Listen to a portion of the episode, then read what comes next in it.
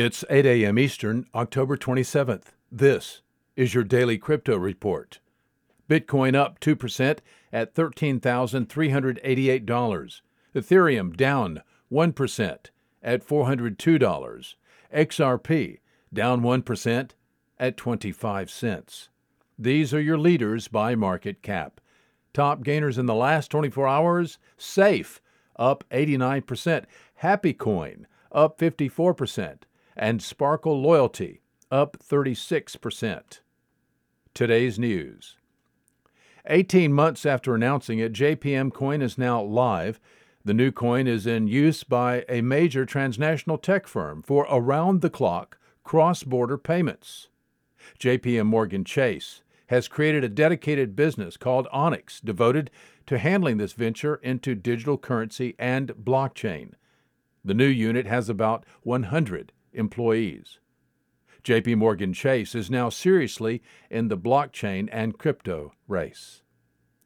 In other news, and while we are speaking about banks getting into crypto, D B S, which is Singapore's largest retail and commercial bank, has new crypto-related offerings. D B S is launching a cryptocurrency trading and custody platform, and D B S is launching a platform for conducting security token offerings. Called D B S Digital Exchange, the new exchange will support Bitcoin, Ether, X R P, Bitcoin Cash, and Ethereum Classic. Fiat currencies supported include the U S dollar, Singapore dollar, Hong Kong dollar, and Japanese yen.